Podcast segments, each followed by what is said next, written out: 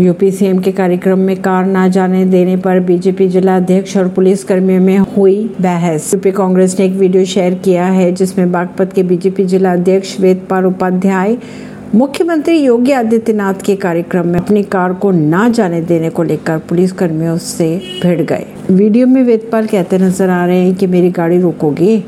कांग्रेस ने इसी पर अपनी प्रतिक्रिया देते हुए कहा, भाजपा एक गुंडों की गर्मी थमने का नाम नहीं ले रही है परवीन सिंह नई दिल्ली से।